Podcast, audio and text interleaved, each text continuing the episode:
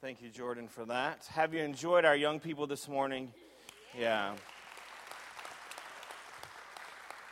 The fifth Sunday of every, uh, when we have a fifth Sunday throughout the year, uh, we try to get our young people involved in doing music and uh, other areas. And so I'm thankful that uh, they participated this morning. It's important that they get involved in church. Let me say that again. It's important that they get involved in church. Um, they're involved in a lot of things and a lot of extracurricular activities and events that take place in their life, and it's important that they understand the meaning and the importance of Sunday and coming to church, and, uh, and, and, then also uh, feeling affirmation that they're a part of something. And uh, that's very important, and so uh, I'm thankful for that. Thankful for Pastor Parker working with them and uh, preparing them for Sundays like this, and for the parents that bring them and all those that are involved. Thank you for uh, taking time with your young people. John chapter number 8 this morning.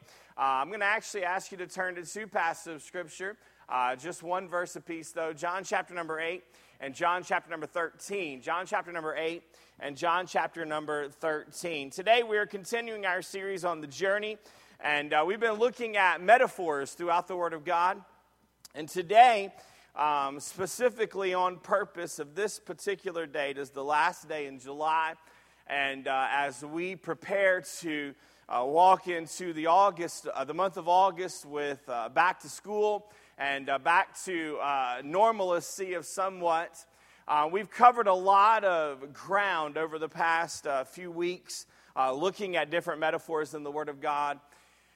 But today, I want to take a few moments and I want to share with you one that I believe is overlooked, uh, one that we talk a lot about, but we never apply it to our lives, one that is not necessarily a preaching moment. You won't walk away from here this morning thinking to yourself, that's probably the best sermon I've ever heard in my life. Uh, it's more of a teaching moment, it's more of an application uh, moment. And uh, today I want to talk about being a disciple of Jesus Christ. Now, we've talked about, you know, discipleship and you can talk about being a disciple, but you got to understand something that Jesus Christ had many disciples, but there were only 12 that totally committed to him. There were only 12 out of all of the people that said that they were followers of Jesus Christ that actually committed themselves wholeheartedly to him, wholeheartedly to his ministry.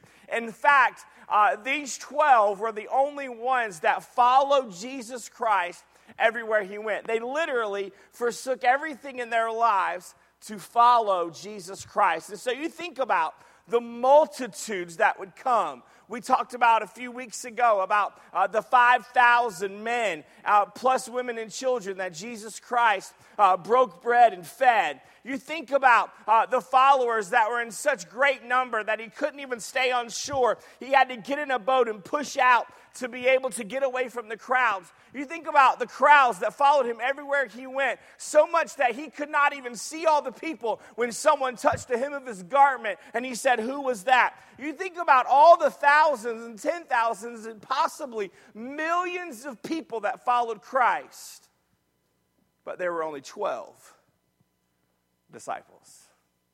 You see, being a disciple of Jesus Christ, being a disciple of God, is something that begins within us and then it begins to work within us and becomes an exterior. Uh, it becomes, it, it, rationalizes itself on the outside, and, and it takes us over completely.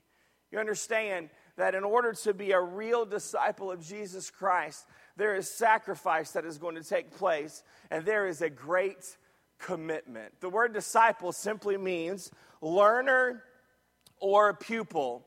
Today, we're going to focus on the relationship between the master teacher, the Lord Jesus Christ, and us as his pupils.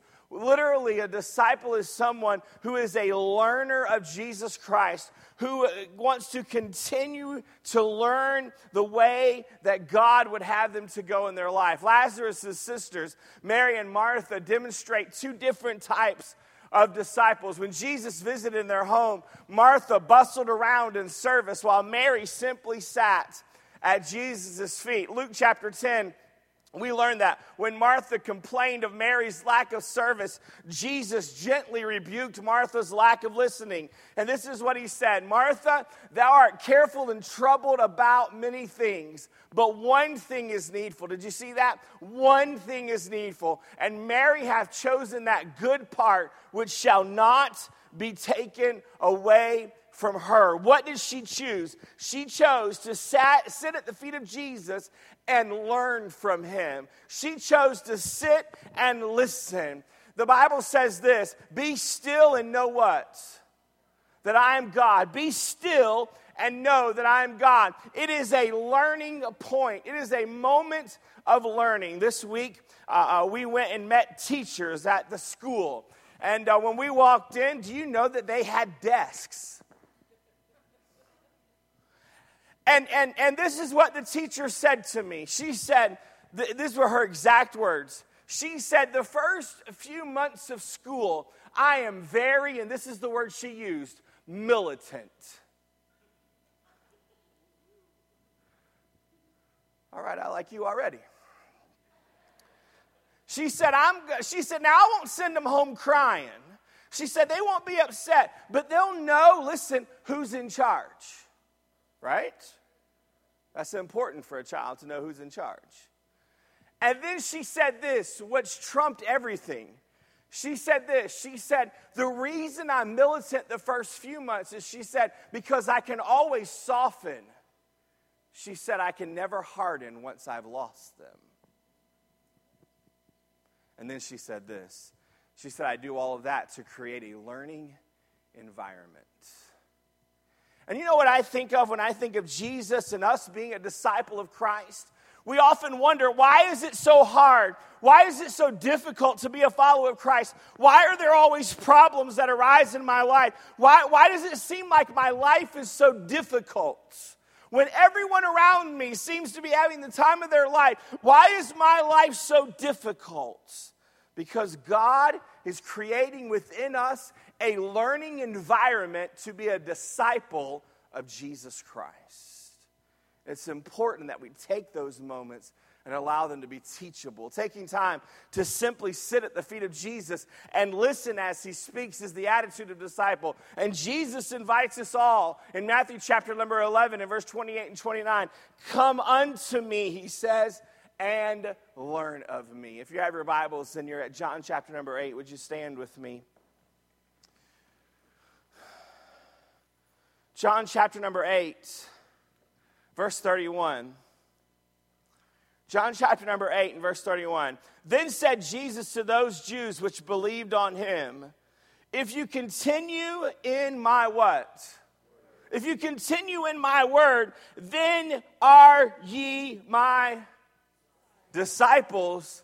And then he doesn't stop there. He says, by the way, indeed.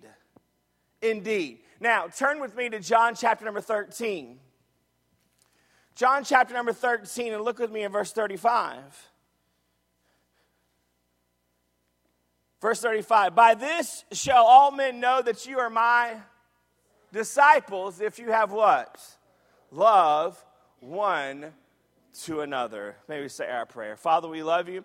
I pray that you'll bless the few moments of time that we have today.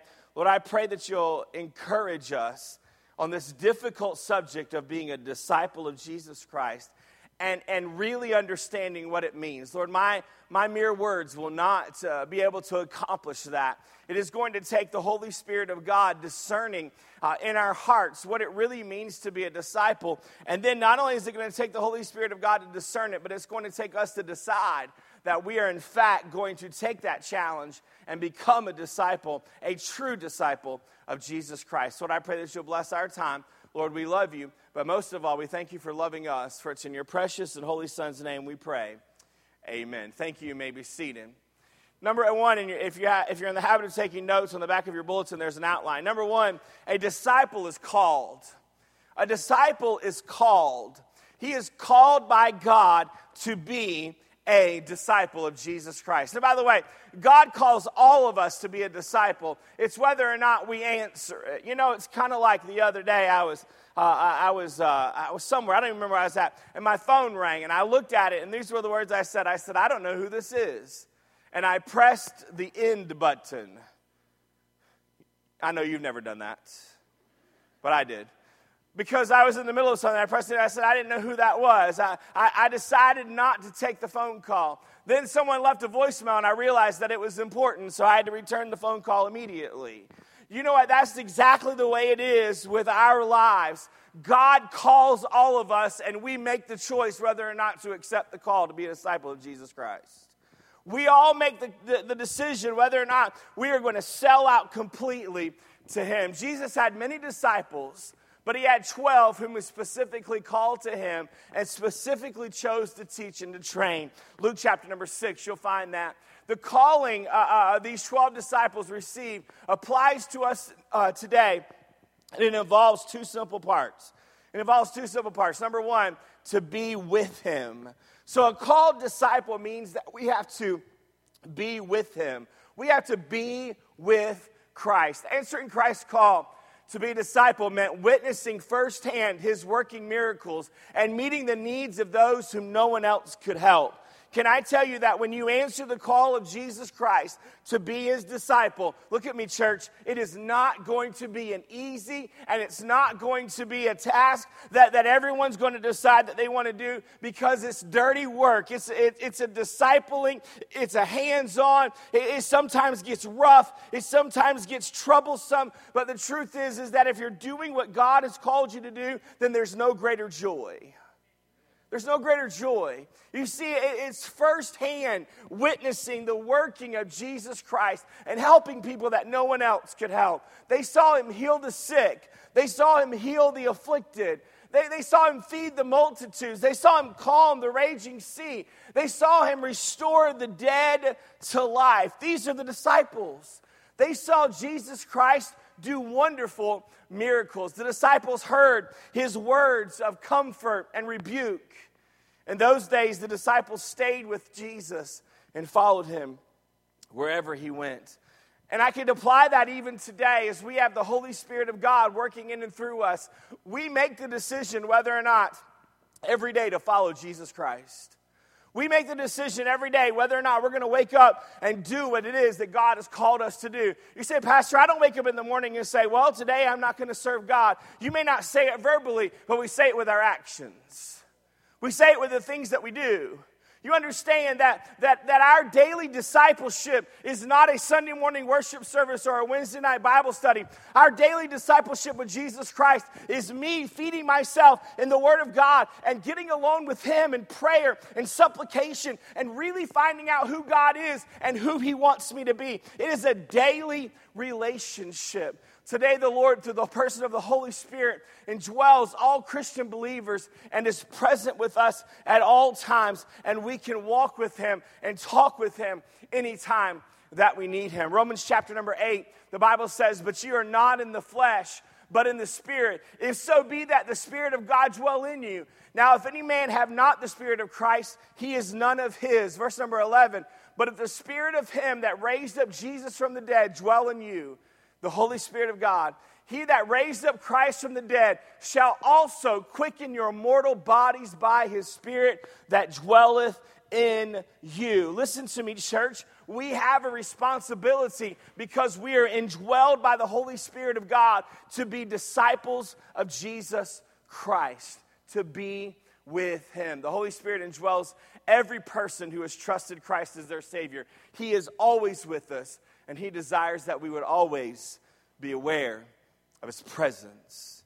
Listen to me, church. What I'm about to say is not something that, that is, uh, is exciting or, or, is, or, or is something that we even like to hear, but truth is truth. Listen, everywhere you go, everything that you do, everything that you see, everything that you touch, everything that you hear, the Holy Spirit of God is there. Do you understand that? You see, you, you can't you can't get in your car and ask him to stay there while you go in. Are you with me? You, you can't you can't ask him to go on vacation. He is always there. He indwells you. He is with you. We love that verse. I will never leave thee nor forsake thee. We love that verse. But can I tell you that's 24 hours, seven days a week? It's not just in your time of need, it is all the time. He is with you, He indwells you. In order to be a disciple of Christ, you have to be aware of the presence of God. Not only to be with Him, but let her be to be like Him. To be like Him. My life should emulate Jesus Christ. My life should emulate Jesus Christ. I'm excited about a point here, so I'm going to rush to it. All right, here we go. Uh, uh, Luke chapter 6 and verse 40 the disciple is not above his master, but everyone that is perfect shall be as his master. But everyone that is perfect shall be as his master. In this sense, the word perfect means complete, one who is what he ought to be. The disciple is one who is continually becoming more like his master. Did you see that? The disciple is one who is, what's the next word?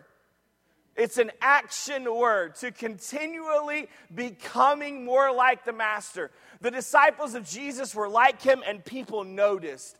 The people around the fire charged Peter with knowing Jesus because they said, Thy speech bewareth thee. Do you remember Peter? The Bible tells us that Jesus told him, Before the cock crows, uh, uh, crows three times, you will deny me. And here is his third time of declaration saying that, Listen, I, I don't know who Jesus is. They, they caught him by the fire and they said, Your speech tells us that you're a disciple of Jesus Christ. Unfortunately, in Matthew 26 and verse 7, uh, 73.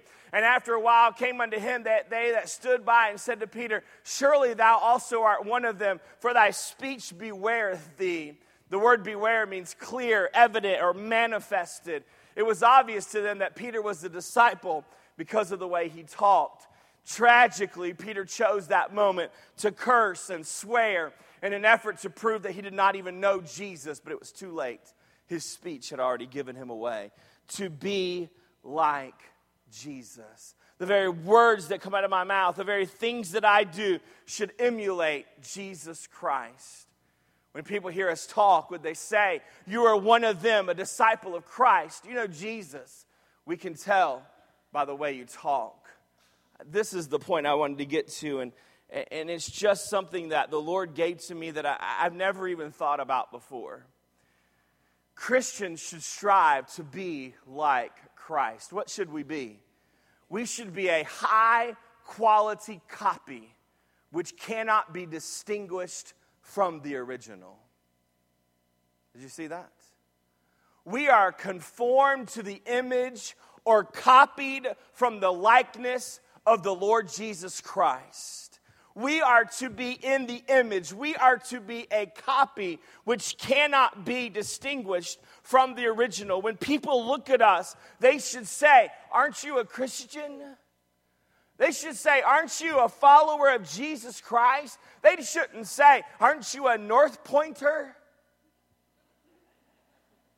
Right?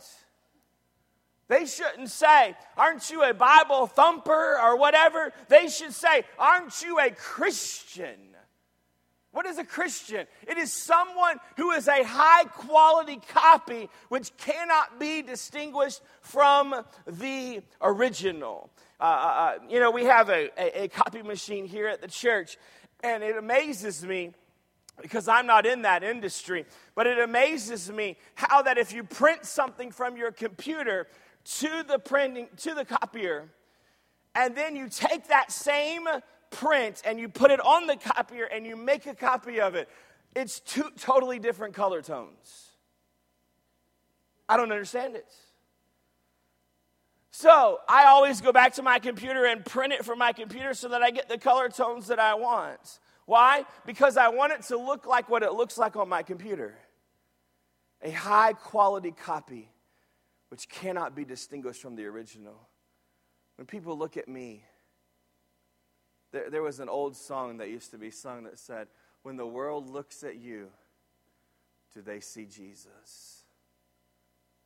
When the world looks at you, do they see Jesus. A true disciple of Jesus Christ will, be, will emulate and be that copy that cannot be distinguished. Secondly, of all, this is the part we none of us like. A true disciple is criticized. A true disciple is criticized. Personal criticism extremely hard to accept. But Jesus, the perfect Son of God, was severely criticized while he was here on earth. Everything he did displeased the Pharisees somehow. They didn't like his healing people on the Sabbath day. They didn't like his eating with the publicans and the sinners. They didn't like his claiming that I and my Father are one. And the list goes on and on. The Pharisees did not like Jesus. And can I tell you something? If people have a problem with Jesus, a, a, a problem with who he is, the perfect Son of God, certainly they're going to find a problem with me. Certainly, they're going to find a way to criticize me. Certainly, they're going to say, uh, uh, uh, uh, why, why, are you doing things like you're doing? And, and saying things against me and saying things that are hurtful. And we wonder, why does, why does the world hate me? The world hates me because they hated Jesus. That's exactly who we are. We are to be like him. And, and the Pharisees, they were displeased with everything that he did. Jesus taught us to expect criticism for the sake of being his disciple, and even to appreciate criticism as an honor. It, it, appreciate it as an honor. Matthew chapter 5 Blessed are you when men shall revile you and persecute you and say all manner of evil against you for my sake. Rejoice, the Bible says, and be exceeding glad, for great is your reward in heaven, for so persecuted they were the prophets which are before you. Listen, I, I, believe with all my heart that in America we have no idea what it really means to be persecuted for Christ's sake. We, we have no idea. But can I tell you something? When someone criticizes you for coming to church, when someone criticizes you for taking a stand for Jesus Christ, can I tell you what we're supposed to do? We're supposed to be rejoiced and be exceeding glad for great is your reward. Criticism is going to take place. First of all, there's going to be corporate criticism. They're going to criticize us corporately. And I want to be very cautious here, but I'm also going to be very forthright. I believe with all my heart that in the coming days and months, the church is going to be continually criticized. I believe that we're seeing a shift in America where, where literally uh, uh, uh, God was still somewhat a part of America and a part of who we are. But I think the makeup is, is, is, is transcending in the fact that we are losing uh, uh, uh, that, that battle because we are not standing up for what is right and because we are afraid of the criticism. Are you with me? I know it's warm, just hang on. We, we as a church are, are struggling because we do not stand up corporately for what is right in America. We don't stand up for what is right in our own state of Georgia. We don't stand up for what is right in our own city of Carrollton. Listen, it, it, it, is, it is who we are, and we should expect criticism. And we should expect it corporately if we're standing up being a true disciple by choosing to be a disciple of Christ, you automatically align yourself with a group that is often criticized. It's often criticized. We read in the book of Acts of the persecutions encountered by the early church. Uh, aside from anything they did individually, early Christians were persecuted simply because they were a member of the group. They, they were a member of the group, and so they were criticized for being a Christian. The Bible says, and they were first called Christians at what? Antioch. And why were they called Christians at Antioch? Because they were Christ like. And people criticized that. And then they became a group and, and they became the church and, and God ordained it. And people said, just because you're a part of that, we're going to criticize you. Although, while, uh, uh, although we will be criticized, disciples of Christ ought not to be concerned about accusations. We are to be in the world, but we are not to be of the world.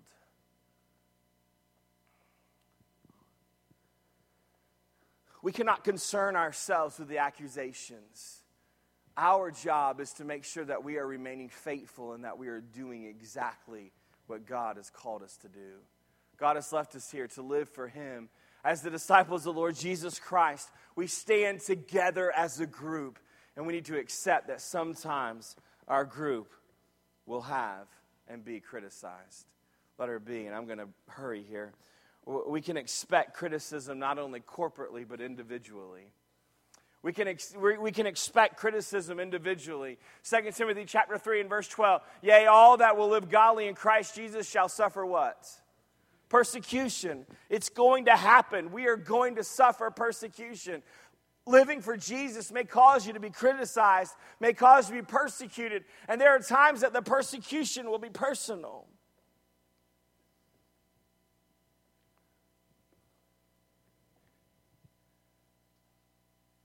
I can tell you this from, from experience in my own life.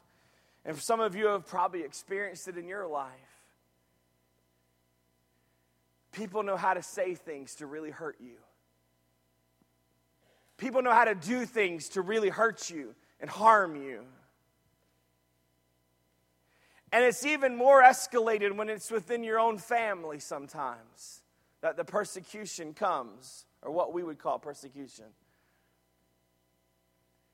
Can I tell you something this morning, church? If you feel like everybody is against you, and you feel like the world is against you, but you're doing what God wants you to do, can I remind you that you have a heavenly Father that seeks and has your approval? Who, who wraps and will wrap his loving arms around you and draw you close to him. And when it seems like that nobody cares, can I remind you, Jesus cares. He cares for you. Stephen, the first Christian martyr, was accused of being a blasphemer. Paul was pointed out individually as being a troublemaker. Jason, who had taken Paul in and cared for him, was persecuted. As a matter of fact, he was martyred for his very compassion. Naturally, we'd rather not be criticized. We tend to take criticism personally and allow it to wound us, even when we know the criticism is for Christ's sake. But we need to understand that we cannot seek the friendship of the world just to avoid persecution. You see, this is a real disciple of Jesus Christ. You say, Pastor, this doesn't sound fun. This doesn't sound like something that I want to run out and do. Because you're, you're, you're, you're first of all, you talk about uh, our sacrifice that we have to make, and now you're talking about the criticism that we will take. And, and how is that it, it worth it? Can I tell you something this morning, church? We should not live for this world, we should live for the next. This is all that we do here on earth, is just for where we get to heaven. This world is not my home, I'm just a passing through. Listen, I, am laying up treasures. I'm doing everything that I do on here on this earth for heaven, and I think we lose sight of that. I think we lose sight of the fact that, that every day that we live, we're not living for ourselves, we're living for God and we're living for heaven. Are you with me? We've got to get our focus changed. That, that I'm not living, and, and, I hear people say this all the time, Pastor, I'm living paycheck to paycheck. I'm living day to day. I'm living to survive. Don't live to survive, live to thrive when we get to heaven. That's what I'm living for. My, my, my conditions down here on earth may not be that great, but I have a mansion waiting on me. My, my, my friendships in my life may not be that great here on earth, but I've got the Heavenly Father that's going to greet me when I get there. That's what I'm living for. We need to take our eyes off of the conditions of our heart and the conditions of our life and put them on Jesus Christ. Not only will the world persecute you, but unfortunately, other believers may also criticize you for being a true disciple of Christ. I find this to be true as well. That, that even in our own realm and even our own lives, that even Christians will criticize us. I, I kidded at, uh, at the church where I grew up, our pastor this is what he would say. Someone would come down and they would accept Jesus Christ as their personal Savior, and they would get all excited. And, and, literally, they, they thought they could win the world themselves. I mean, it was like, it was this excitement. Do you remember that day? You remember that excitement that you had? You remember that? And my pastor would get up and he would stand in the pulpit. My pastor was a very wise and godly man, and, and, but he had no emotion, eh, zero. He would stand in the pulpit behind it. He would read his scripture. He would preach to you, and we all go home. But the only time that you saw real emotion in him is when he'd say, So and so accepted Jesus Christ as their personal Savior. And then he'd look at the congregation like this, and he would say, Don't pour a bucket of water on them, please. Don't put the fire out. What was he saying? He was saying that there are so many Christians that criticize. We get in our groups and we look at the other Christians. Right? Are you with me? And we say, oh, look at what they're doing wrong. Look at that group over there. What are they thinking? Are they trying to run the church? Well, I'll go talk to the pastor about that. Or this group over here is saying, why are they getting so involved? What are they doing? What is their reason? Right? Are you with me? Oh. You see, we, we, we tend to criticize our own brothers and sisters in Christ. Listen, when you walk through the doors of North Point Baptist Church, don't come to criticize, come to encourage. Come to lift up. We get enough criticism and persecution all week long. We shouldn't come here for it. It should be a place that we lift up. You see, if you are more serious about living for Christ than they are, they may feel guilty. They may react by lashing out against you. There, there's criticism that takes place, unfortunately, in the church. And I mean to be very cautious here, but the truth of the matter is, is that there's criticism from church to church, from pastor to pastor. If you want to talk about another pastor, please do it to somebody else because I don't want to hear about it. I'm just being honest with you. You say, why, Pastor? Because this is what God has called me to do. And I'm doing exactly what God's called me to do. And people are going to criticize me for what I'm doing. And this pastor over there might be doing exactly what God's called him to do. And he realizes that people are going to criticize him. Listen, God, God made a, a multitude of churches, He made a, a multitude of personalities, He made a multitude of ideas. What we got to figure out is how to get on the same team so that we can win people for Christ. Listen, Stop being critical of your brother and sister. Listen, I have three boys, I, I, and my two youngest ones, they have learned how to fight. They've got it figured out. I mean, uh, it went from a little disagreement to learning how to use our fists. That's not good, by the way. You know, and can I tell you, I didn't teach them how to do that. We didn't have a lesson on how to fight, they figured it out.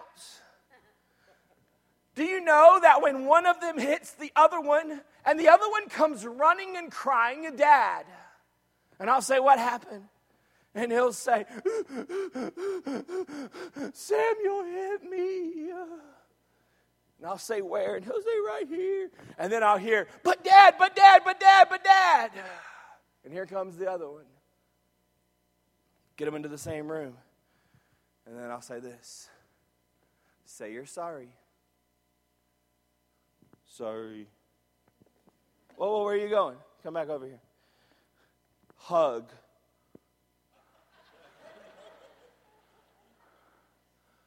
Huh? Hug but hug. What, what am I trying to say? Can I tell you something? Listen to me, church. This is something that I know very well. When everyone else forsakes you, hopefully your brother will still be there. Right? When the whole world forsakes you, hopefully your brothers and sisters in Christ will be there. This should not be a place of criticism. This should be a place of encouragement and lifting up and showing the love of Jesus Christ. Acts chapter 13. But when the Jews saw the multitudes, they were filled with envy and spake against those things which were spoken by Paul, contradicting and blaspheming. They were losing their followers to Paul. And so they went after him verbally, speaking against him, contradicting him, blaspheming, and criticizing him. But Paul remained faithful in the face of criticism, just as we should. Number three, and I'm going to be done. A disciple is commissioned. A disciple is commissioned. A disciple is given a commission. We are told to do something. God has commissioned his disciples with specific tasks to complete. First of all, we're to learn. We're to learn. We're to learn about our Savior. We're to learn about Jesus Christ. A true disciple is a constant learner.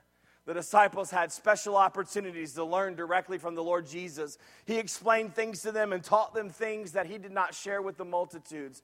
Many times, Jesus spoke in parable to the multitudes and Jewish leaders, and then, when alone with his own disciples, he would explain the meaning of these parables. Mark chapter 4, and with many such parables spake he the word unto them as they were able to hear it. Then verse 34, but without a parable spake he not unto them. And when they were alone, he expounded all things to his disciples.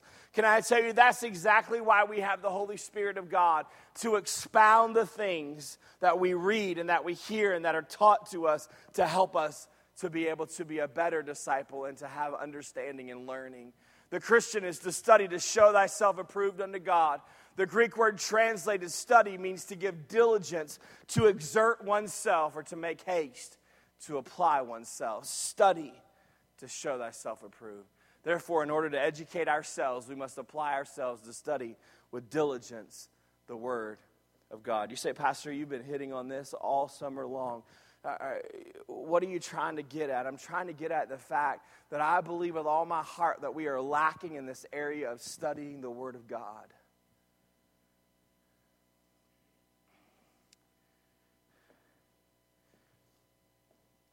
Please don't get upset with what I'm about to say.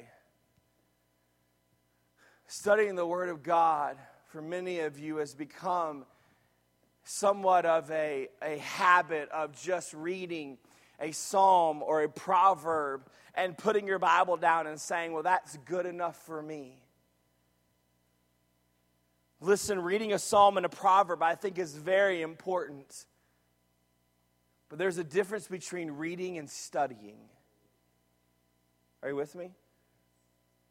See, when I was in college, my professors would say this. They would say one of two things they would say, read for completion. And then they would say, the next book, read for understanding. What were they saying? One book I could skim read and sign the piece of paper at the end that said I read it. Reading for completion. Then there was reading for understanding. What did that mean? That meant there was going to be a 200 page exam. And I better know what it says. Read for, for completion, read for understanding. Many of us, when we start our devotions, we say, okay, today I'm going to read this and this and this. And we read it, but we read it for completion. You know what I say when it comes to the Word of God? Don't read for completion, read for understanding. Read until God speaks to you. That might be one verse, that could be a hundred verses. It might be five minutes in prayer, it could be two hours in prayer. Listen, just let God help you understand what He needs you to understand for the day. God is not interested in completion. God is not interested when you get to heaven for you to say to Him, Oh, uh, uh, when, you, when you get to heaven, He's not going to look at you and say, How many times did you read the Bible through? I think it's important that we do that, but I don't think we're going to be quizzed on it. I think He's going to say, how much time did you spend with me understanding what I wanted for you? How much time did you spend seeking my will and understanding who I am? I think we get so caught up in reading plans and, and all of this stuff that we forget to study God's Word. Are you with me? Listen, just be cautious. Don't read for completion read for understanding. Be diligent in the Word of God. Education begins with the reality of God's existence and the fact that He has communicated to us through His creation, His Word, and His Son. As we learn more of God's creation, our understanding of God's wisdom and power deepens. As we study God's Word, we become more equipped for God's work. And then letter B, and you know it, not only to learn, but to tell. To tell others. The disciples had learned many things from Jesus Christ, and now he was sending them out to tell others what they had learned. Although we never stop learning and growing, we have the responsibility to share what we have already learned. The early church took this commission very seriously. The high priest accused the uh, apostles of filling Jerusalem with the doctrine of Christ. The faithful witness of the apostles was widely effective in Jerusalem. And the book of Acts offers the continuing story of how the gospel began to spread across the world. Acts chapter 1 and verse number 8, and I'm done. But you shall receive power. After that, the Holy Ghost has come upon you, and you shall be what? Witnesses unto me, both in Jerusalem and in all Judea and in Samaria and unto the uttermost part of the earth. Look at me, church. The idea of being a disciple is what we all want to be. But the reality of it is is that it is something that has to be worked on daily.